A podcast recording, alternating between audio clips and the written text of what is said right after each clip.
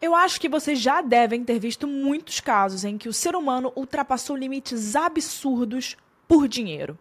E esse aqui é com certeza um deles. Ives Otto era um menino de 8 anos que vivia na cidade de São Paulo com seus pais no fim dos anos 90. Certo dia, um motoboy bateu no portão da casa da família, fez a babá do menino de refém e o sequestrou. Acontece que tinham mais pessoas envolvidas nesse caso e elas foram uma surpresa para a família do Ives. Essa é uma história triste sobre interesse, perda, luta e também sobre perdão. Aqui é Erika Miranda e esse é o Casos Reais. Toda semana eu trago um episódio novo aqui para vocês. E eu também já queria começar pedindo que se vocês quiserem ficar por dentro de tudo que, que acontece no podcast, vai lá no perfil do Casos Reais no Instagram, arroba Casos Reais Oficial.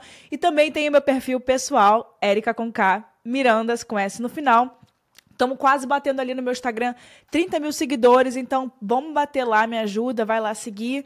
E sempre que vocês quiserem mandar uma sugestão de caso, eu sempre vejo por lá. Esse daqui foi uma sugestão que me mandaram no meu direct do Instagram e eu tirei um print, guardei e trouxemos aqui. É um caso muito pedido, né? Então é isso. Também eu recebo é, sugestões no site do Casos Reais, que é www.casosreaispodcast.com.br e por lá eu sempre vejo a sugestão de vocês. Se você quiser apoiar o Casos Reais, né, para a gente poder continuar trazendo um conteúdo legal para vocês, eu deixo sempre o link da, aqui na descrição, que é o Apoia-se, onde você consegue é, ir lá e apoiar a gente. E também, se você quiser mandar uma sugestão de caso pelo Apoia-se, eu vou ver e vou dar prioridade para quem manda por lá, porque é quem está apoiando casos reais. Então, vamos para o episódio da semana, e esse é o caso do sequestro de Ives Ota.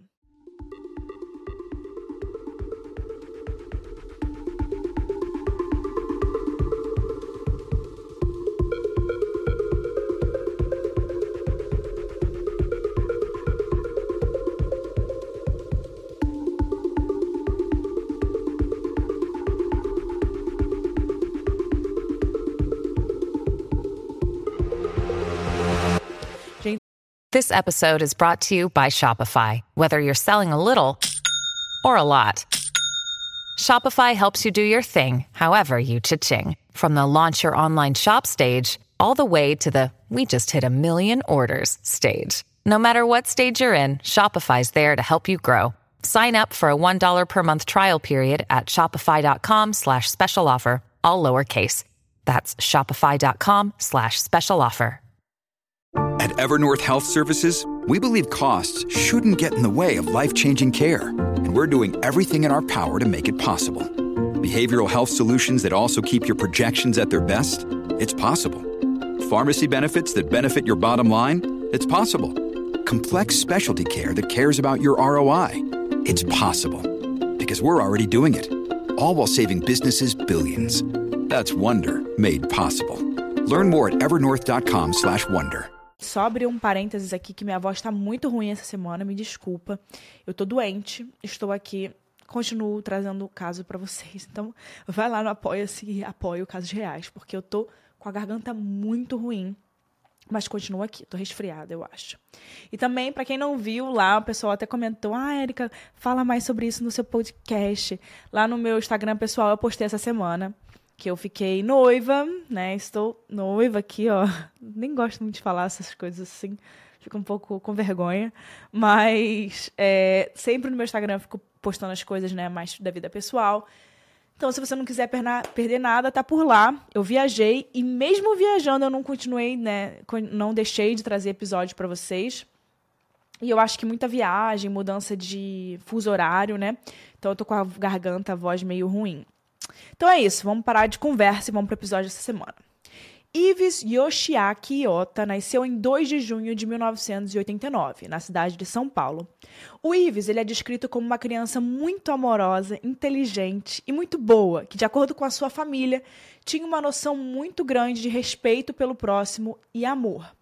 O seu pai era Mat Masataka Ota, que nasceu em 1956 no Japão. E ele se mudou pra, com a família para o Brasil quando tinha só um aninho de idade. E a sua mãe é Yolanda Keiko Ota, que nasceu também em 56 em Olímpia, no interior de São Paulo. E depois se mudou para a capital do estado. O Ives também tinha uma irmã mais velha chamada Vanessa. Os dois irmãos se davam muito bem e adoravam brincar e estudar juntos. A idade exata e outras informações sobre a Vanessa não foram divulgadas, mas pelas fotos que a própria família mandou para as mídias, para os jornais e etc., dá para ver que era ali só uns dois ou três anos mais velha do que o Ives. Os pais, Masataka e Keiko, eram comerciantes e eles começaram aquelas lojas de coisas de a 1,99, sabe? Aquelas lojinhas de 1,99 e que depois viraram uma febre em São Paulo, mas foram eles que começaram. Então eles moravam e trabalhavam na Vila Carrão, um bairro da zona leste da cidade, onde vivem muitos imigrantes da Itália, Japão ou Líbano. Para vocês terem uma ideia, eles tinham uma franquia de 12 lojas por São Paulo. Então o negócio estava bombando, estava dando muito certo. E em 45 dias eles tinham colocado preços únicos nessas lojas, o que fez com que as vendas disparassem, né? chamando a atenção de muita gente para o bem e para o mal. Ou seja, eles, o preço único é: você entra, vai ter tudo, qualquer coisa vai ser um e pouco, né? nove aquelas coisinhas. Então isso era, virou um sucesso, virou uma febre. O Mazataka conta que o movimento era super intenso nas lojas e que ele, assim como outros lojistas, contratavam até seguranças.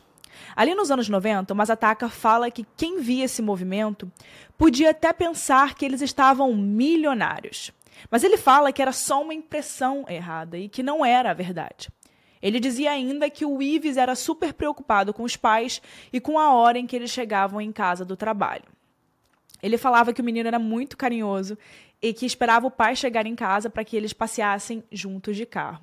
O ano era 1997 e o Ives tinha oito anos. No dia 29 de agosto, uma sexta-feira, o Masataka e a Keiko precisaram sair cedo de casa para resolver algumas coisas do trabalho.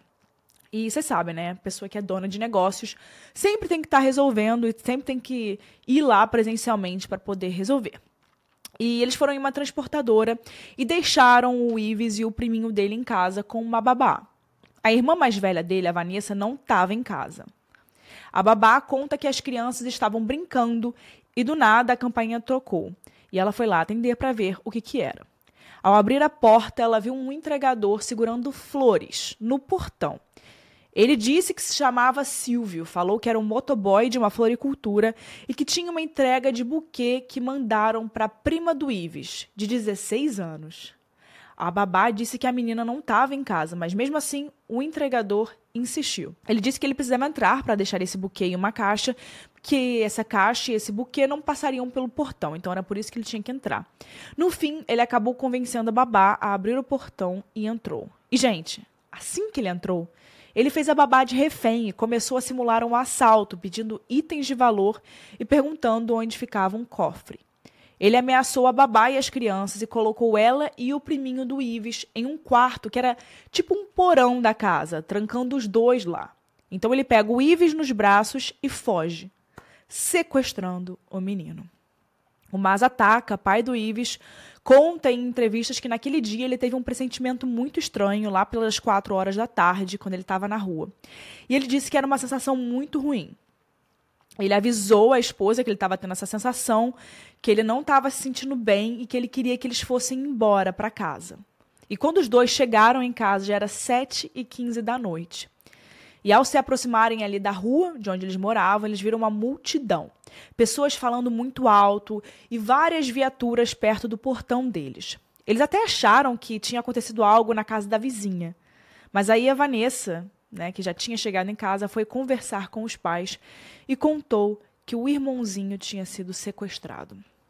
A família foi para a delegacia fazer a denúncia de sequestro e os policiais já começaram uma investigação liderada pelo delegado Marcos Carneiro. O doutor Marcos deu uma entrevista depois, dizendo que o movimento na unidade de sequestros é muito grande nas sextas-feiras e que a maioria dos criminosos age nesse dia, pensando que no final de semana eles vão ter menos policiais na rua trabalhando. E eu não sei se vocês lembram né, daquela onda de sequestro nos anos 90 é, no Brasil, anos 90 a 2000. O delegado contou também que, em casos de sequestro de crianças, tem uns fatores muito determinantes para que a vítima sobreviva. Um deles é o tempo, que a gente sabe que é crucial em sequestro, né? E o outro é se a vítima viu ou não o rosto de quem a sequestrou. A polícia começou a seguir vários procedimentos de investigação, pegando os de depoimentos de vizinhos e um retrato falado, principalmente da babá. Enquanto isso, todos esperavam uma ligação do sequestrador, pedindo o dinheiro do resgate do Ives, né? O perito responsável pelo caso, Hermindo Filho, conta em depoimentos que eles estavam aguardando e que todos torciam para que fossem fazer só a perícia do cativeiro e não de um corpo. A delegacia também encarregou um investigador, Rogério Caneguzuco, especialista em casos de negociação, para instruir o casal Ota de como agir no caso de uma ligação de resgate. O Rogério ele passou um bom tempo na casa do Zota, mas para a ansiedade da família, a ligação de resgate só veio no dia seguinte, no sábado à noite. E o Mazataka conta que os sequestradores ficavam enrolando. Até que eles deram um valor. Pediram por 800 mil reais. A família ficou, assim, é, desesperada, né? Porque eles não tinham aquele dinheiro e não faziam ideia de como conseguir.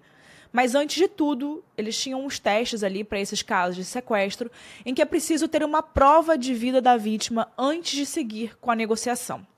E essas provas de vida são perguntas pessoais que só a vítima saberia responder.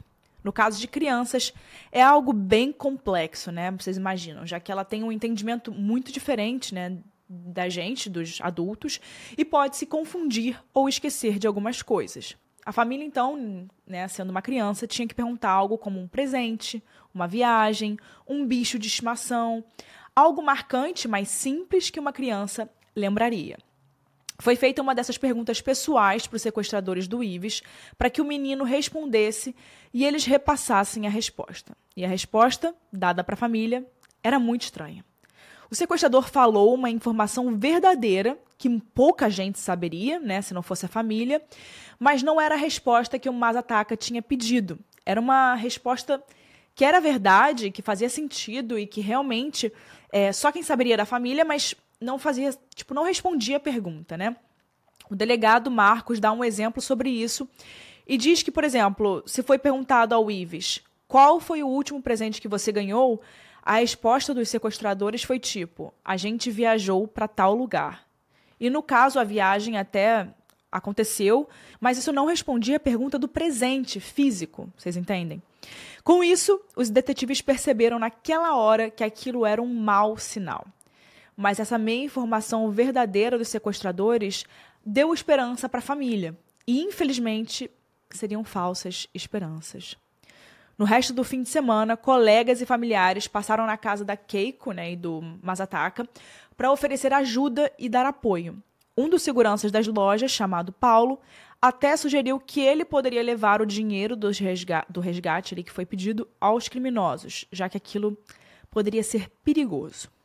O Mazataka diz que recebeu três ligações nos próximos dias e que ficou o tempo todo grudado no telefone, né, esperando ali alguma coisa. Em uma dessas ligações, os sequestradores até tentaram tranquilizar a família sobre o Ives, né, dizendo que eles compraram um Tamagotchi para ele se distrair e quem não se lembra, Tamagotchi era aquele bonequinho, né, que a gente jogava assim, pequenininho, dos anos 90. Nossa, eu amava. E vocês, vocês gostavam? Meu Deus, eu ficava muito triste quando ele parava de funcionar. Você, acho que tinha um negocinho, um plásticozinho que você colocava dentro e aí ele ligava ou desligava. Eu amava aquilo ali. Enfim, eles conseguiram rastrear os números usados nas chamadas anteriores e isso levou a vários orelhões. E a polícia, com isso, né, com essas ligações, conseguiram rastrear os números usados nas chamadas. E isso levou a vários orelhões, sendo um desses bem perto da casa do Zota. O investigador Rogério, que estava orientando a família de como agir na negociação, preparou identificadores de chamada para que pudessem rastrear a próxima ligação muito rápido e assim pegar o criminoso. Enquanto eles esperavam a ligação, o doutor Marcos conta que os policiais se posicionaram pelo bairro, pensando que o criminoso poderia cometer um erro e fazer a ligação de um orelhão da região que já tinha sido usado por ele. E foi exatamente isso que aconteceu, gente. Já tinha passado uma semana desde o crime quando a última ligação veio. O número do orelhão foi rastreado e a polícia que vigiava a região foi, foi alertada. Quando eles chegaram, um homem estava no orelhão, em cima de uma moto e tinha acabado de fazer a ligação. Ele até tentou sacar a arma para poder reagir, mas ele estava cercado e foi preso e levado para interrogatório. Quando ele foi interrogado, o homem se apresentou como Silvio Batista e negou o envolvimento no crime. Mas o retrato falado que tinha era bem parecido com ele, e a polícia também chamou a babá, que na hora identificou ele como o sequestrador do Ives. E a partir daí, a polícia começou a exigir que ele contasse onde estava o Ives. E com isso, o delegado Marcos conta que eles já pensavam que o menino já não, não estaria mais vivo. A polícia investigou mais sobre o Silvio e descobriu que aquele era um nome falso e que seu nome real era Adelino Esteves. Eles descobriram também que Adelino já tinha um histórico na polícia com denúncias por roubo. E como tudo isso já apontava para ele, o Adelino decidiu que ele ia colaborar e contou a sua versão, admitindo que ele tinha sequestrado Ives. Mas nesse momento ele contou que não sabia onde estava o menino e que a função dele tinha sido só o sequestro. Mas então, para quem ele entregou o Ives? E então ele contou que o Ives foi entregue para um policial. Mas não foi qualquer policial. O policial e segurança de uma das lojas da família Ota. Aquele mesmo segurança que se ofereceu para ajudar o Mazataka e até para poder levar o dinheiro para o resgate, vocês lembram? Então, o nome desse policial era Paulo de Tarso Dantas. Mas não parava por aí, não. Se você já acha que está terrível, que está péssimo, não para por aí, porque ele não era o único envolvido. Outro policial chamado Sérgio de Souza, que também fazia uns bicos como segurança para a família, também teria participado do crime e, na versão do Adelino, os dois teriam pedido para que ele sequestrasse a criança em troca de dinheiro. O Mazataka conta que ficou muito decepcionado quando ele descobriu os culpados pelo sequestro do seu filho, já que ele era o responsável por pagar as contas da família desses homens, né? Ou seja, era uma pessoa que estavam com ele sempre, que sabia do dia a dia, sabia da rotina, sabia de tudo da família, né? Ele ainda lembrou de duas coisas envolvendo Paulo Dantas. Uma é que na manhã da sexta-feira do crime, antes mesmo do Mazataque da Keiko saírem de casa para irem até a transportadora, o Paulo passou de viatura na casa deles e conversou com o Mazataka. E o pai diz que o Ives estava junto dele naquele momento e que viu enquanto o pai conversava com o policial. E com isso tudo indicava que o Ives provavelmente reconheceria o segurança se encontrasse ele mais tarde naquele dia. E a segunda coisa foi aquela conversa que o Paulo teve com a família Ota, logo depois do desaparecimento do Ives. O Mazataka diz que ele ofereceu ajuda e que depois aquilo faria muito sentido, mas de uma forma muito cruel, né? Tanto Paulo Dantas quanto Sérgio de Souza conheciam o Mazataca há mais ou menos uns seis anos. E quando a delegacia de sequestro soube quem eram os responsáveis por manter o Ives em cativeiro, o doutor Marcos diz que eles correram, já que o menino ainda podia estar vivo, e foram atrás dos criminosos. Hey, it's Kaylee Cuoco for Priceline. Ready to go to your happy place for a happy price? Well, why didn't you say so? Just download the Priceline app right now and save up to 60% on hotels. So, whether it's Cousin Kevin's Kazoo concert in Kansas City, go Kevin, or Becky's Bachelorette Bash in Bermuda, you never have to miss a trip ever again. So, download the Priceline app today. Your savings are waiting. Go to your happy place for a happy price. Go to your happy price, Priceline. If you're struggling to lose weight, you've probably heard about weight loss medications like Wigovi or Zepbound, and you might be wondering if they're right for you. Meet PlushCare, a leading telehealth provider with doctors who are there for you day and night to partner with you in your weight loss journey. If you qualify, they can safely prescribe you medication from the comfort of your own home. To get started, visit plushcare.com slash weight loss. That's plushcare.com slash weight loss. plushcare.com slash weight loss. O Sérgio, quando ele foi abordado, negou o crime e falou que nem conhecia o Adelino. Mas a polícia disse que ele já tinha admitido tudo e ainda levou o Adelino junto na viatura. Eles contam que o Sérgio começou a chorar e falou para a polícia que eles podiam até revistar a casa dele. Os detetives procuraram na casa dele, mas não tiveram nem sinal de que o Ives esteve lá. Enquanto isso, o Paulo Danta já sabia da investigação e demorou para prestar, prestar depoimento na delegacia, indo se apresentar só à noite. O doutor Marcos foi conversar com ele e de cara percebeu algumas coisas estranhas. O Paulo estava nervoso, suando, e a primeira coisa que ele disse foi, abre aspas, doutor, eu tenho um álibi e não tenho nada a ver com sequestro, fecha aspas. Mas para o Marcos aquilo não era a postura de um policial. Ele não negou ou ficou ofendido com a acusação, ele só parecia estar fingindo uma calma e ainda soltou que tinha um álibi. A equipe de investigação foi então até a casa de Adelino para revistar e ver se eles encontravam o Ives. O Adelino tinha um, ali uns 25 anos quando ele cometeu esse crime, e ele era casado e tinha uma filha pequena. Mas tanto a mulher quanto a filha não estavam em casa naqueles dias. A polícia então revistou toda a casa, procurou em todos os cômodos e não encontrou o Ives. Mas eles conseguiram uma coisa. Ao entrevistar os vizinhos, alguns disseram ter visto o Adelino na sexta-feira e que ele estava acompanhado de um garotinho de descendência japonesa. Eles também fizeram uma busca na casa do Paulo, mas nada foi encontrado. E como já tinham três pessoas envolvidas no crime e nenhuma delas estava com o menino, os policiais até chegaram a pensar que poderia existir um quarto criminoso, mantendo ali o Ives escondido em algum outro lugar. Até que eles resolveram parar as buscas naquele fim de semana para continuar na segunda-feira. Eles estavam com receio de fazer um alarde, de chamar a atenção, porque qualquer movimento muito brusco poderia causar a morte do menino, se ele tivesse né, em cativeiro e o sequestrador se sentisse ameaçado. Então, na segunda-feira, passados uns 10 dias do crime, o delegado Marcos reuniu de novo seus policiais e mandou uma equipe de investigadores mais uma vez até a casa de Adelino, na esperança de encontrar qualquer pista do Ives um fio de cabelo, fibra de roupa, mancha de sangue, qualquer coisa, né, que pudesse relacionar ele à casa. Isso por conta dos relatos do vizinho que confirmaram que em algum momento o Ives teria sido levado para lá. Então os policiais revistaram de novo toda a casa, que era tipo uma pequena casa que ficava nos fundos do terreno. Até que uma coisa chamou a atenção do investigador Rogério: uma embalagem de um Tamagotchi. Lembram, gente? que os sequestradores disseram em uma das ligações para o Mazataka ter comprado para o Ives para acalmá-lo, lembram? Então, ele realmente, o Ives realmente esteve naquela casa. Então eles resolveram revirar os quartos mais uma vez, inclusive o quarto da filha bebê, né, do Adelino, que tinha um berço em ali um, em um dos cantos.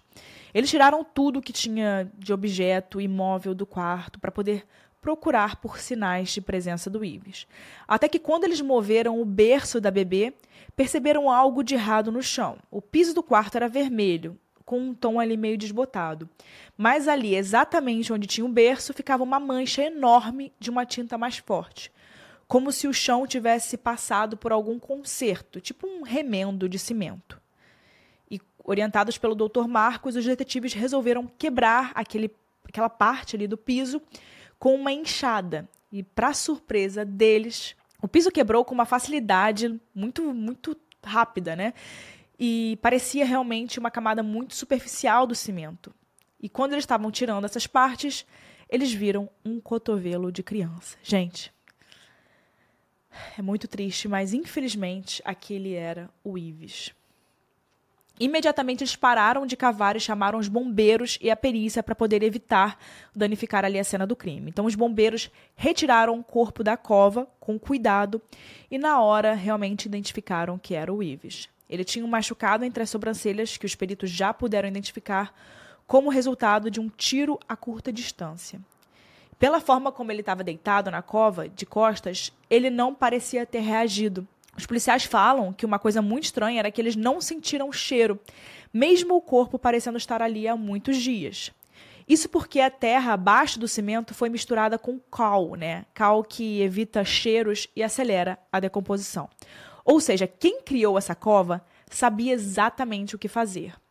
O corpo do Ives foi levado ao IML para uma autópsia e a causa da morte foi realmente um tiro entre as sobrancelhas. Mas o menino estaria inconsciente na hora que tomou o tiro, já que foram encontrados uns resquícios de remédio para dormir no sangue dele.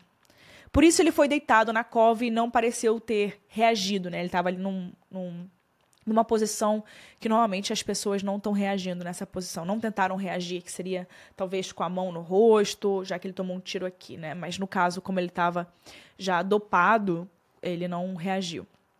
Os peritos ainda levaram uma grande quantidade da terra com cal, com cal e cimento da cova, passaram essa mistura em uma peneira e encontraram a bala usada para atirar no Ives. E com essa bala eles descobriram que a arma usada para atirar foi uma 9mm, uma arma proibida que só as Forças Armadas têm. Às sete horas da noite, o Mazataka conta que a família de Keiko tinha ido visitar e dar apoio a eles, e todos estavam juntos e tinham feito uma roda de oração. Logo depois, o telefone tocou e a delegacia deu ao casal a notícia difícil de que o Ives foi encontrado sem vida. O Mazataka conta que ele e a esposa saíram da casa chorando e que ele abraçou o delegado Marcos quando ele chegou na casa. Agradeceu ele muito e disse que se dependesse da sua equipe, o Ives estaria vivo agora. Realmente, a, a, eles foram muito bons, os investigadores foram muito bons nesse caso. O Adelino foi levado mais uma vez para interrogatório e dessa vez ele contou uma nova versão da história. Ele disse que no momento do sequestro, Paulo e o Sérgio estavam no bairro da casa do Zota, em uma moto e o outro em um carro esperando o crime acontecer. Depois que ele sequestrou o Ives, o Adelino fugiu com ele em uma moto e encontrou o Paulo no meio do caminho. O Adelino diz que nessa hora o Ives reconheceu o Paulo e chamou ele de guarda do papai. E vocês lembram que eu comentei que o Ives viu o Paulo mais cedo na viatura naquele dia? De manhã, antes do Mazataca sair de casa? Talvez por isso ele tenha reconhecido Paulo logo de cara. O Adelino até criou uma historinha para tranquilizar o Ives, dizendo que era uma brincadeira que eles levariam o Ives para uma casa e depois o pai dele iria buscar. Ele levou o menino para sua casa, distraiu ele com brinquedos, até que o Paulo ligou para o Adelino dizendo que já estava acontecendo uma grande investigação da unidade de sequestro e que, como o Ives tinha reconhecido ele, o menino não poderia sobreviver. O Adelino conta que quando o Paulo chegou em sua casa, eles resolveram enterrar o corpo no quarto, só por um tempo e que quando a investigação esfriasse, eles pretendiam levar o corpo para um outro lugar. E assim foi feito. Eles apagaram o Ives com remédios dissolvidos em um leite com chocolate, tipo um Nescau, e o Paulo trocou as roupas dele para poder dificultar a identificação. Então eles abriram ali a cova rasa no quarto da filha do Adelino. O Adelino conta que eles deitaram o menino na cova e deram dois disparos com um silenciador, ou seja, gente, o Ives foi assassinado no dia 30 de agosto, só algumas horas depois dele ter sido sequestrado. Então, todas aquelas ligações, aquela coisa de prova de vida, era tudo mentira, já que o menino não estava mais vivo durante a investigação. Os vizinhos do Adelino foram entrevistados e vários deles disseram que já tinham visto Paulo por ali várias vezes, inclusive no sábado, um dia depois do crime. E quanto ao Sérgio, ele foi o que menos participou de, do crime de forma ativa. Uma funcionária de um comércio local contou para a polícia uma vez que escutou uma conversa entre Sérgio, Paulo e Adelino. Ela não ouviu do que se tratava, mas o Sérgio dizia algo como, abre aspas, da minha parte eu vou ficar só na observação, fecha aspas. O funeral do Ives aconteceu no dia 10 de setembro. Muitas pessoas se reuniram em um cortejo que foi da casa do Zota até o cemitério e todos pediam por justiça, muito emocionados. Os três responsáveis pela morte do menino aguardavam o julgamento presos. O Adelino, que foi quem sequestrou o Ives, foi transferido para a antiga casa de detenção de São Paulo, também conhecida como Carandiru, que não existe mais, na zona norte de São Paulo. Nos primeiros meses, ele ficou uma cela do lado externo da cadeia, já que ele ia muitas vezes à delegacia, tanto para coleta de depoimentos quanto por formalidades da acusação. Depois disso, ele foi colocado em uma cela do Carandiru com outros 29 presos. E claro, a gente sabe que no Brasil existe uma ética da prisão, em que os culpados por crimes sexuais ou contra crianças são agredidos ali dentro da cadeia, né? Os presos que estavam com ele acabaram descobrindo isso, e vocês imaginam que Adelino foi espancado, agredido de várias formas, sendo levado ao hospital e só voltando no dia seguinte. Depois disso, ele foi transferido de cela, mas ainda aconteceu uma rebelião na prisão e a, cela, e a cela dele foi invadida e ele foi agredido e levado ao hospital de novo. Em junho de 1998, aconteceu o julgamento e a condenação dos três responsáveis pelo crime. Adelino foi condenado a 45 anos e seis meses na prisão pelos crimes de sequestro, ocultação de cadáver, homicídio e a falsificação de identidade. Paulo Dantas foi considerado pelo juiz o mentor do crime. E ele e Sérgio receberam a pena de 43 anos e 3 meses por sequestro seguido de morte e ocultação de cadáver. Como eles foram condenados entre 43 e 45 anos, eles tecnicamente sairiam do regime fechado em 2041. Em 99, o Sérgio teve sua pena reduzida para 35 anos por ele ter tido uma participação menor no crime. E a partir de 2005, eles entraram em regime semiaberto, trabalhando e se formando em direito dentro da prisão. E sobre a família Ota, um ano depois da morte do Ives, a Keiko descobriu estar grávida, e dessa vez de uma menina. Eles batizaram a menina de Isis em homenagem ao irmão, e desde então algumas coisas curiosas aconteceram. De forma que os pais acreditavam que a Isis era realmente uma reencarnação do filho que faleceu. Algumas dessas coisas incluem um encontro com o médium né, famoso brasileiro, Chico Xavier, depois da morte do Ives, no qual ele falou para Keiko que, abre aspas, o seu filho já estaria voltando, fecha aspas, antes mesmo dela descobrir que estava grávida. Além disso, a Isis tinha a mesma marca de nascença que o irmão, e quando criança ela falou para o pai que, abre aspas, um dia um ladrão me levou, mas você foi lá me buscar, fecha aspas. E além de tudo isso, anos depois a família encontrou um documento antigo do, antigo do Ives, em que a pessoa que foi digitar o seu nome se confundiu e escreveu Isis. A Keiko sempre falou em entrevistas sobre como o Ives era uma criança muito pura, sempre falando sobre amor e perdão. Os Ota são muito religiosos e a Keiko diz que acredita que ele cumpriu a sua missão na Terra e voltou para a família como a Isis. Em 2012, o Mazataka deu uma entrevista muito forte ao Estadão, falando que por anos a sua mente ficava cheia de pensamentos ruins, tristes, que ele voltou a beber, fumar e que perder o Ives foi muito ruim para a família. E aí ele conta que decidiu ficar frente a frente com os responsáveis por tirar a vida do seu filho e que os perdoou. Ele diz ter conversado com Adelino e que desejou à filha dele uma vida linda e longa, né? Ao contrário do que o filho dele teve. O Ota conta que perdoou os assassinos do seu filho Ives, né? E eles ainda ficaram bastante famosos por terem espalhado uma palavra de perdão muito forte. Em 2017, Keiko virou deputada federal e o então presidente Michel Temer assinou uma lei que instituiu, instituiu o Dia do Perdão a ser comemorado no dia 30 de agosto, a pedido de Keiko. Sobre essa lei, a Keiko diz que o Dia do Perdão é um dia de reflexão para a reconstrução da sociedade pela paz, mas também pela justiça. Ela diz em entrevistas que perdoou os criminosos que tiraram a vida do seu filho, mas defende que a justiça deve ser cumprida no seu tempo certo. Por fim, gente, no ano de 2021, Mazataka faleceu em 24 de fevereiro. Ele tinha só 64 anos e lutava há meses contra um câncer. E agora chega a hora da nossa opinião, a hora que vocês gostam muito, né? Que eu sempre chego no final e eu abro para minha opinião. Então aqui não é baseado em nenhuma é, em nenhuma informação, é só realmente a opinião da jornalista aqui, tá?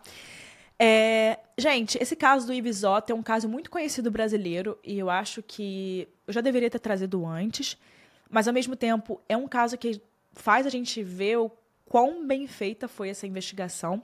Realmente, toda a, a polícia envolvida ali, todos os, o delegado, foi um trabalho incrível, excepcional. Realmente, se não tivessem tirado a vida do Ives, eles com, cer com certeza conseguiriam encontrá-lo com vida. É, isso, gente, é, eu acho que a mensagem também que fica desse caso, apesar de todos os nossos casos aqui serem pesados, a mensagem desse caso é muito é importante no final. Eu não vou dizer boa, né? Mas eu vou dizer importante. Porque é a questão do perdão. Muitas famílias poderiam ter levado tudo isso que aconteceu por um outro jeito, de uma outra forma, né? E isso acarretaria é, muitas coisas ruins para a família, além dessa que aconteceu, né? Imagina se você vai atrás de vingança e, enfim, isso acaba trazendo mais problemas, isso acaba trazendo coisas que realmente não vão fazer com que a família se liberte desse desse peso que é carregar um filho que faleceu, que foi morto dessa forma.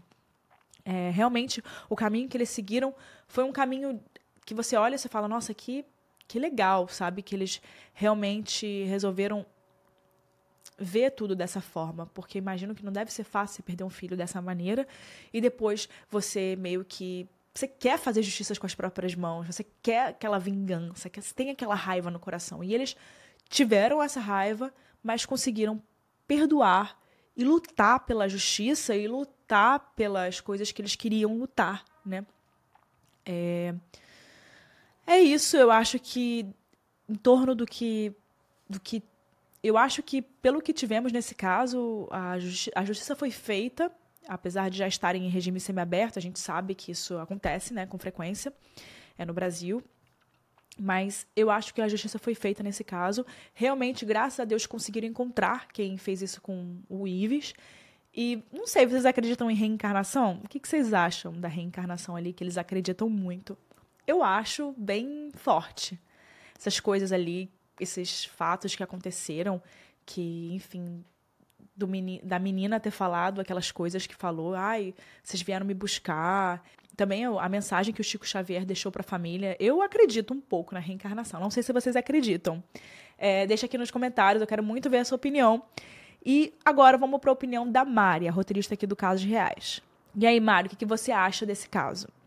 Oi, gente, eu sou a Mari, roteirista aqui do Casos Reais, e eu vim dar a minha opinião sobre o caso do Ives. Esse é um caso muito triste e sensível e me deixou muito chateada.